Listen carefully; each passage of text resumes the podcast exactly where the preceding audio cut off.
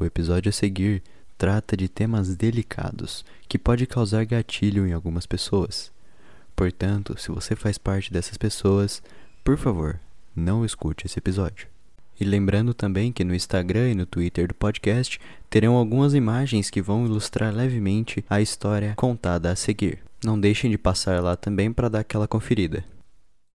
Um pastor estadunidense que, durante o auge da segregação racial americana, lutava ferrenhamente para dar um basta naquilo tudo e que a igualdade finalmente prevalecesse, utilizando como base o que sua religião pregava. Como alguém com esse perfil pode ter sido responsável pelo maior suicídio coletivo já visto na história moderna? Olá, eu sou Matheus Ferrari e esse é o tema do nosso episódio de hoje. Coloquem seus fones, fiquem confortáveis e bem-vindos ao Criminal Files. Um crime bárbaro chocou moradores. Um crime bárbaro e ainda sem explicações. Parte do corpo estava dentro de uma mala. Câmeras de segurança registraram um crime bárbaro. A vítima teria sido agredida, foi arrastada para fora, teve o corpo esfaqueado e queimado. Ele estava vivo no momento em que começou a pegar fogo. Em 13 de maio de 1931, mesmo ano em que nascia Mikhail Gorbachev, a última pessoa a comandar a ex-União Soviética, nascia James Warren Jones, ou, como era conhecido, Jim Jones, em uma cidadezinha chamada Creta, que ficava no condado de Randolph, interior do estado de Indiana. Jim era filho de James Thurman Jones, que era um veterano da Primeira Guerra, e de Lynetta Putnam Jones, que acreditava de todas as maneiras que havia dado à luz a um Messias, que Jim tinha nascido com o poder divino de Deus. Jim sempre foi bem religioso e interessado em livros com temas sobre política e sobre a sociedade.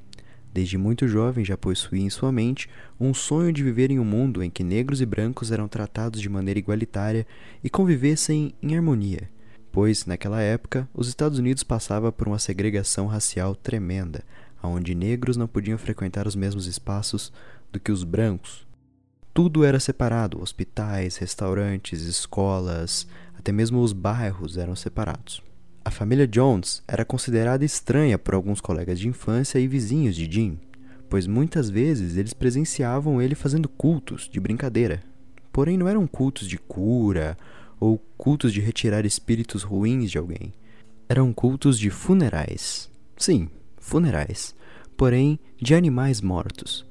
Jim quando era questionado sobre a procedência daqueles animais, sempre dizia que já os encontrava mortos.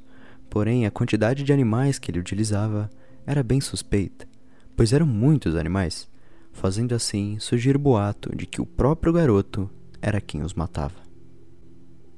Após seus pais se separarem, a mãe de Jim se mudou para Richmond, também em Indiana, onde Jim concluiu seus estudos em 1948.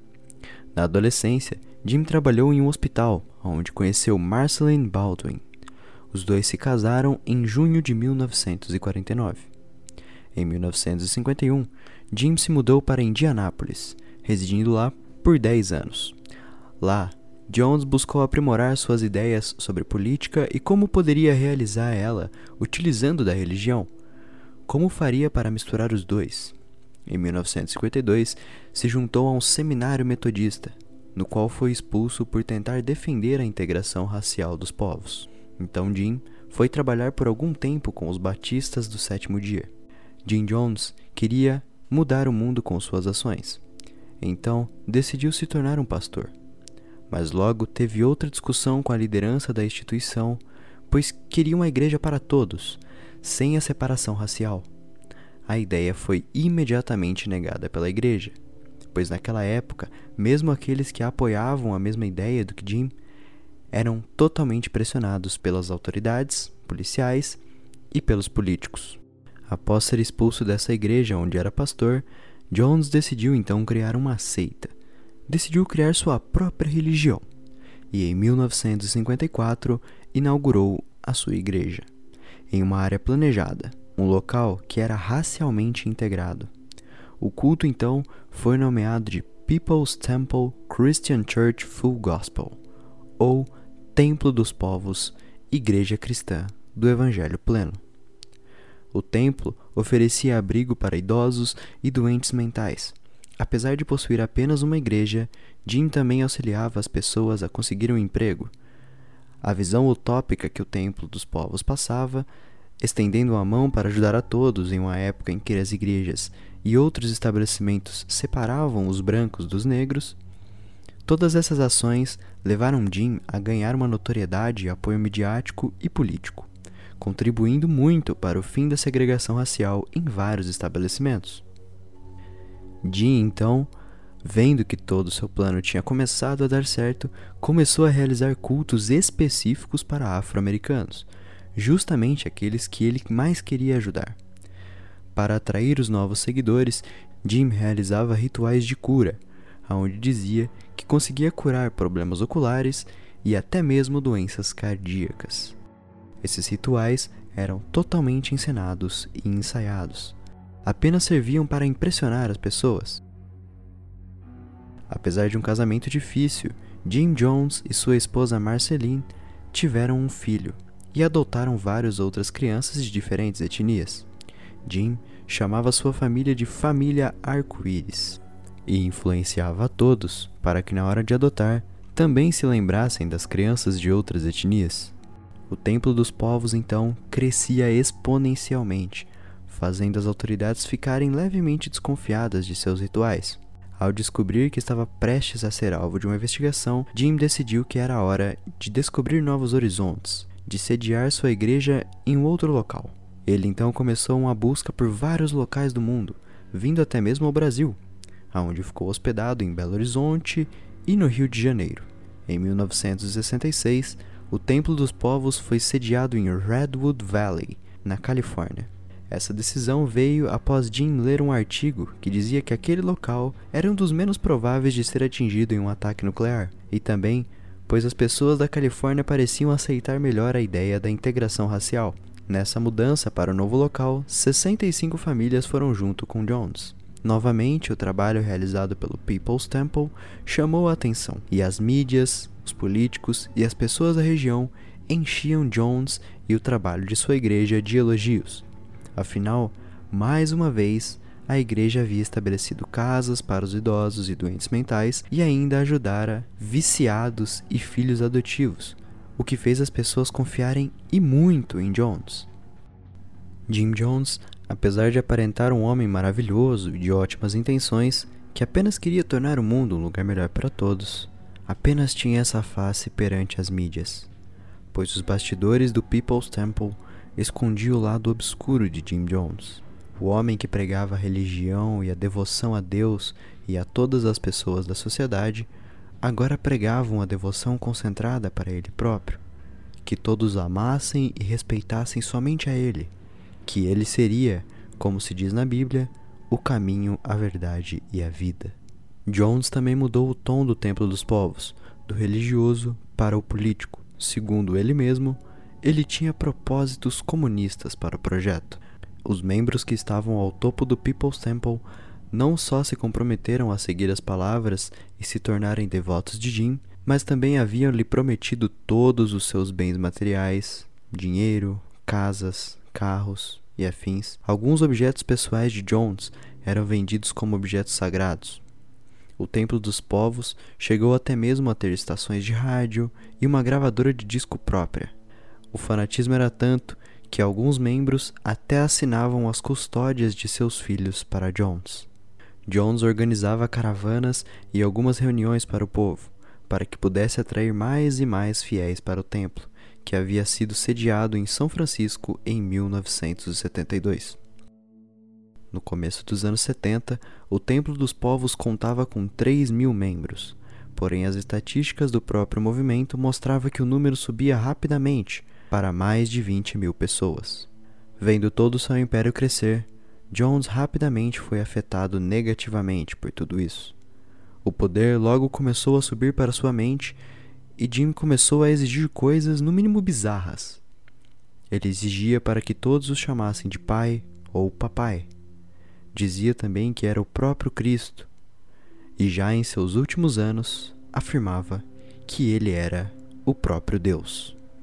Jones era um usuário ferrenho de drogas. Várias vezes era visto consumindo esses ilícitos em grandes quantidades. começou então a sofrer alterações de humor e a deterioração em sua saúde era cada vez maior. Jones também começou a desenvolver uma paranoia que ele já tinha sobre guerras nucleares e o fim do mundo. Com o uso das drogas, essa paranoia apenas criou forças dentro da mente de Jones. Conforme a fama crescia, Jim tinha o pensamento que todo o governo, principalmente a CIA e o FBI, estavam em sua busca. Portanto, decidiu mudar a sede do Templo dos Povos para a Guiana, na América do Sul. Jones não só sediou o Templo dos Povos por lá, mas também criou a sua própria cidade, com o seu nome. Nascia então Jonestown, uma comunidade autossustentável formada somente por seguidores do culto. O local era cercado de mistérios, pois pouco se sabia do que acontecia dentro de Jonestown. O restante do mundo apenas sabia das acusações que Jim Jones e sua cidade sofriam. Aqui vai uma lista meio longa.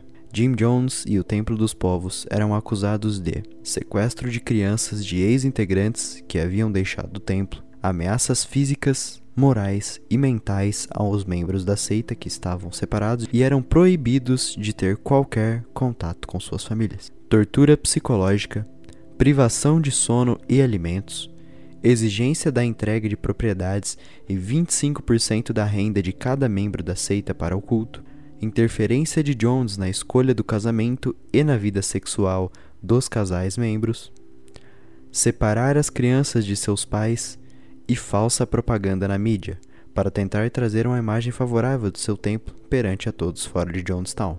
Uma dessas acusações foi o motivo do colapso de todo o reino de Jim Jones.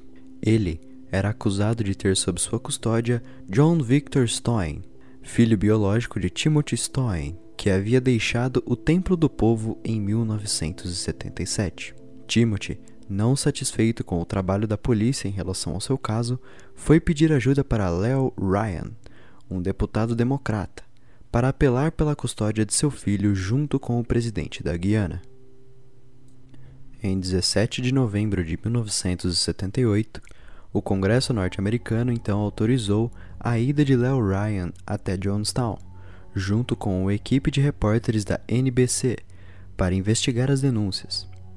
Sua assistente, em entrevistas, disse que se lembra claramente de tudo o que havia ocorrido quando chegaram.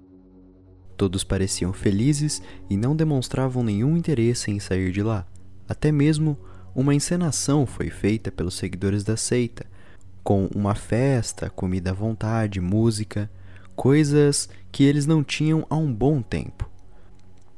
Tudo aquilo era única e exclusivamente para convencer o mundo exterior, o deputado e sua equipe que estava tudo bem. E tudo isso era realmente convincente. Até que um residente de Jonestown, Vernon Gosney, entrega para o repórter da NBC Don Harris um bilhete escrito às pressas. Don, imediatamente após ler o bilhete, o entrega para Léo. O bilhete pedia para que o deputado o ajudasse, pois ele queria voltar para os Estados Unidos o mais rápido possível. Porém, a seita não o deixava. As suspeitas de Léo e sua equipe estavam certas, e a encenação planejada por Jim Jones tinha ido por água abaixo. Porém, naquela noite, o deputado Ryan continuou como se tudo estivesse bem. Discursou, cantou e comemorou. Já no outro dia, eles foram entrevistar alguns membros da seita. A maior parte das famílias ainda sustentava o argumento de que estavam felizes e totalmente satisfeitos com o tratamento em Jonestown. Até que finalmente uma família decidiu quebrar o silêncio e disse que queria ir embora. A notícia, ao se espalhar, fez com que outras pessoas dissessem a verdade para os jornalistas, deixando a situação tensa dentro de Jonestown. Em meio a essa situação, os jornalistas foram rapidamente entrevistar o líder Jim Jones, que, ao ser questionado acerca do bilhete recebido pela equipe na noite anterior, disse: People play games, friend. They lie, they lie. What can I do about lies? Are you people going to leave us? I just beg you, please leave us. As pessoas fazem brincadeiras, amigo. Elas mentem. Elas mentem. O que, que eu posso fazer? Vão embora. Eu lhes peço, por favor, vão embora. Se levantando e saindo em seguida. Ignorando o aviso de Jim Jones, o deputado Leo Ryan indaga novamente Jim, porém agora com as câmeras desligadas, perguntando sobre os seguidores que querem ir embora. Jim fica profundamente irritado e um dos seguidores, armado com uma faca, agarra Léo pelas costas. Outros membros da seita rapidamente conseguem segurar e desarmar o homem. A assessora de Léo diz então que o melhor é ir embora imediatamente, pois agora perceberam o real perigo que corriam naquele local. Quando partiram junto de sua comitiva, 15 residentes de Johnstown haviam se juntado para partir com eles. Entre eles estava Vernon Gosney, o homem que havia entregado o bilhete. Vernon, desesperado, havia deixado seu filho de quatro anos para trás, com a esperança que conseguiria voltar e resgatá-lo. De última hora, outro residente, Larry Layton, se juntou à equipe, o que causou muita desconfiança, pois o mesmo, além de se demonstrar muito calmo diante de toda a situação e sem demonstrar felicidade, também havia demonstrado sua total devoção por Jim Jones pouco tempo antes. Porém, mesmo assim, a equipe e os ex-membros da seita prosseguiram para o campo de pouso, que ficava a 11 quilômetros de Jonestown, aonde se organizavam para entrar nos aviões que os esperavam para levá-los de volta aos Estados Unidos. Larry Layton, Vernon Gosney e alguns outros residentes entraram em um avião pequeno, esperando a sua volta para casa. Mas pouco tempo depois de se sentarem confortavelmente, ouviram vários disparos de arma de fogo, seguidos de gritos de desespero. A comitiva do deputado havia sido seguida, sem que eles percebessem. Alguns capangas de Jim Jones desembarcaram de um veículo, armados com rifles, e não hesitaram em abrir fogo na comitiva, atirando em tudo e em todos. Ao ouvir os disparos, Larry Layton, aquele que havia causado desconfiança na equipe, saca um revólver dentro do avião e abre fogo contra Vernon Gosney, baleando ele no estômago e na perna.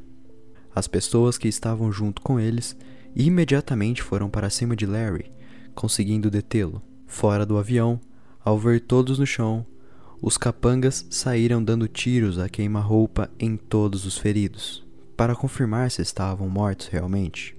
Cinco minutos após o início da emboscada, os disparos cessam e os capangas fogem.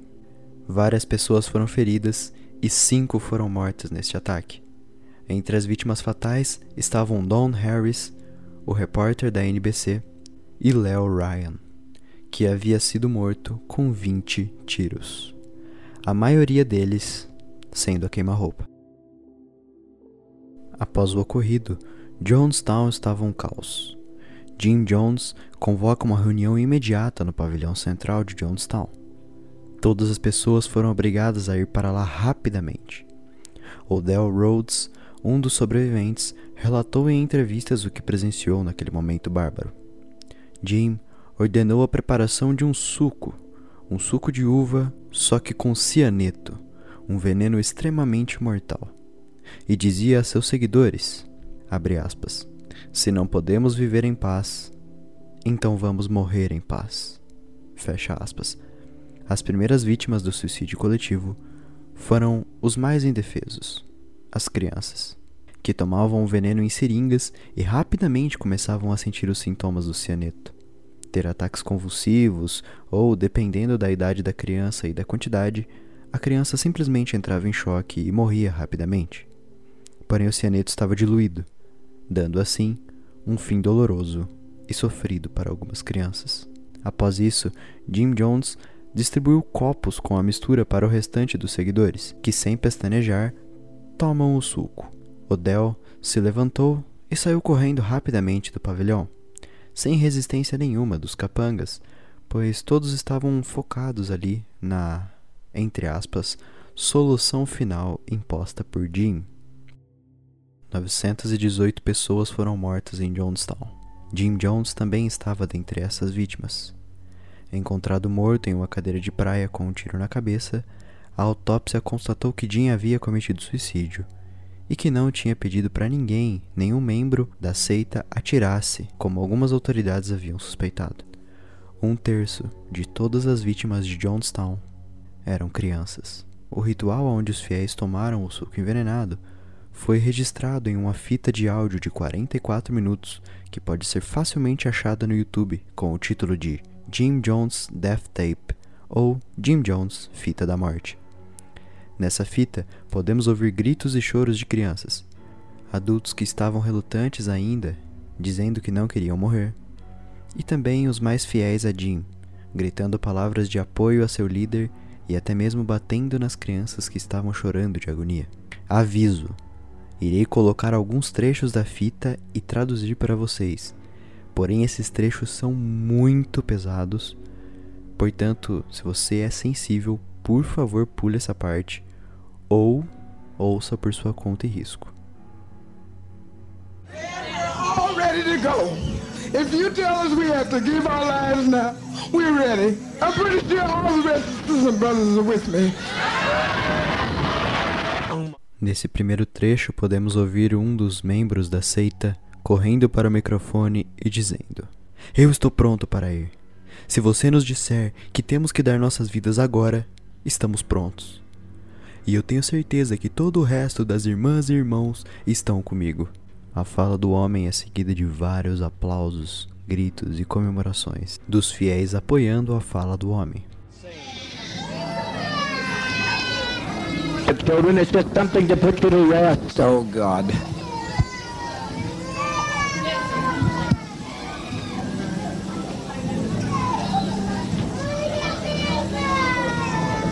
Mother, mother, mother, mother, mother, please.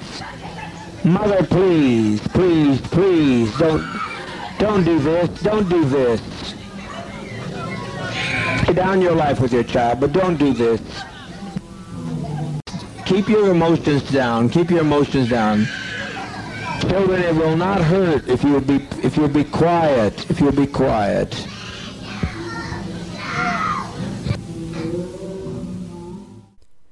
Esse trecho é um trecho meio longo e, para mim, o mais agoniante e perturbador de todos. Ouvimos durante todo o trecho crianças chorando desesperadas, provavelmente sentindo uma dor que nunca sentiram em sua vida.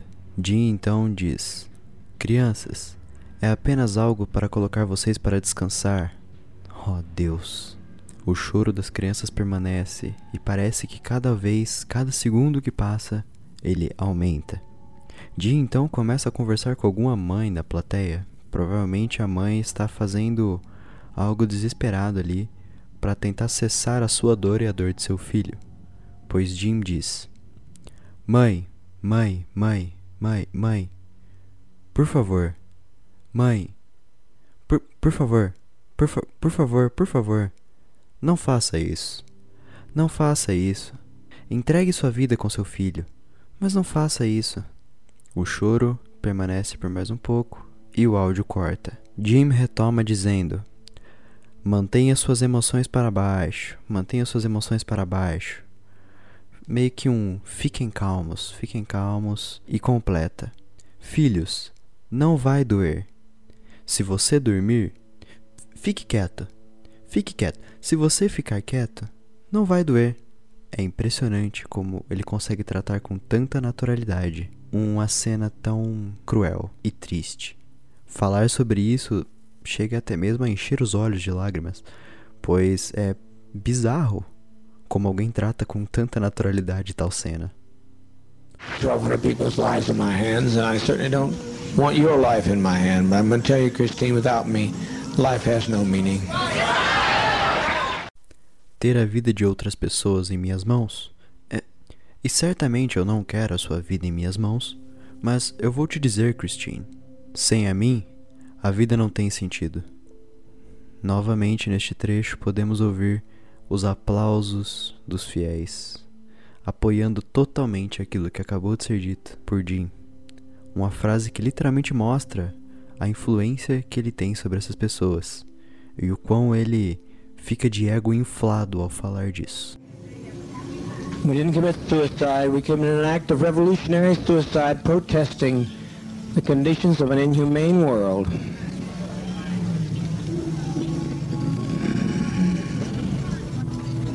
E finalmente, o último trecho que eu vou colocar aqui. O restante, eu já disse, caso vocês queiram escutar a fita toda, ela está no YouTube aí com o nome que eu já citei anteriormente. Neste trecho, Jim diz: Não cometemos suicídio.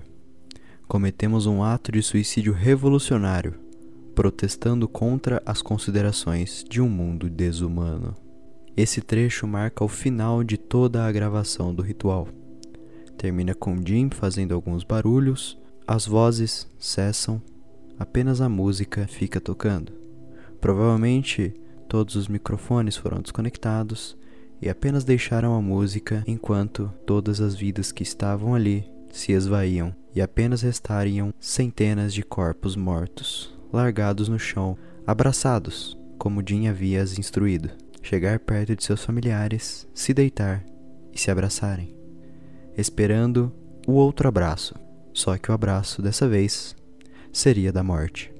Na manhã seguinte do ocorrido, militares da Guiana e dos Estados Unidos chegaram para retirar os corpos das vítimas.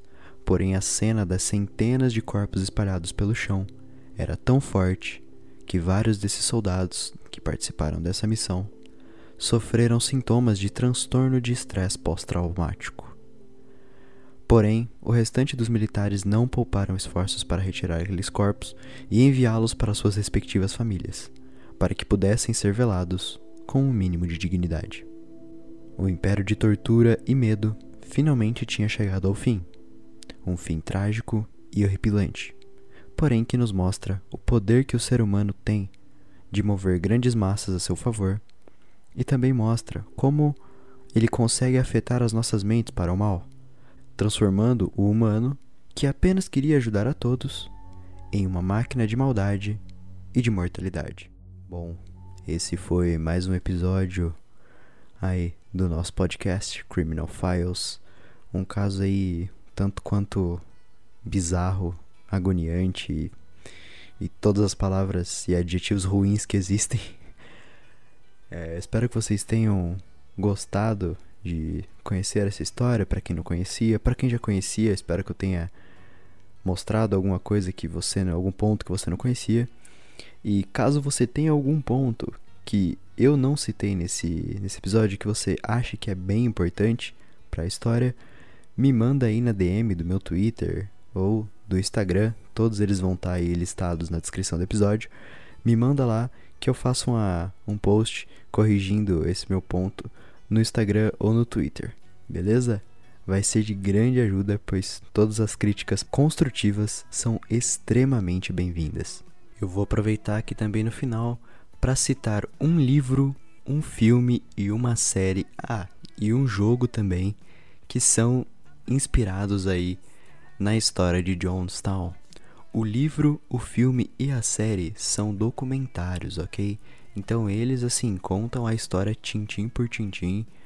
É, recomendo vocês a verem todos, pois eles detalham muito bem a história, muito mais do que eu detalhei aqui, pois aqui eu tento trazer uma de uma maneira mais dinâmica para facilitar o entendimento, por conta de não ter imagens e tudo mais, é apenas minha voz e alguns outros sons. É bem difícil de, de contar a história com bastante detalhes, porém lá com imagens é muito bom, recomendo a todos a verem, ok?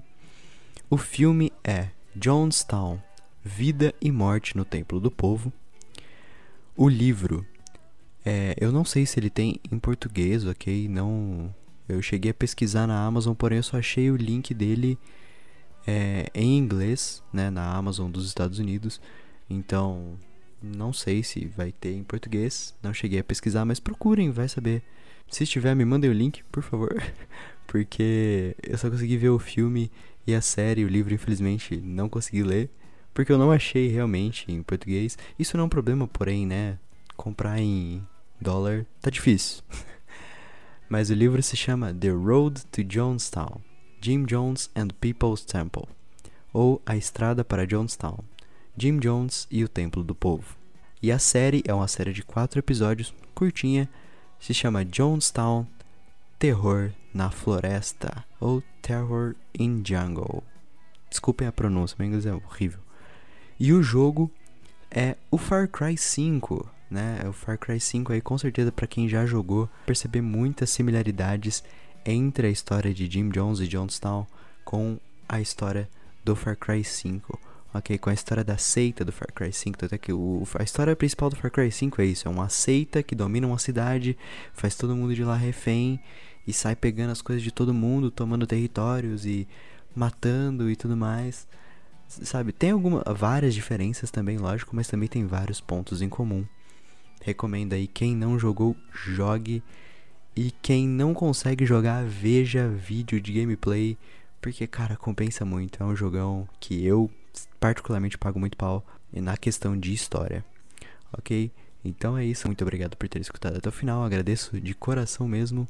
E peço aí, por favor, para dar aquela divulgada top pra me ajudar aqui, que é um projeto aí que por enquanto eu tô fazendo totalmente sozinho, em breve pretendo chamar mais algumas pessoas aí para dar uma ajuda, né? Pelo menos na hora de contar a história para ficar mais dinâmico, não só a minha voz. Eu prometi isso no primeiro episódio também, porém vai sair. Enfim, muito obrigado a todos e até o próximo caso. Tchau.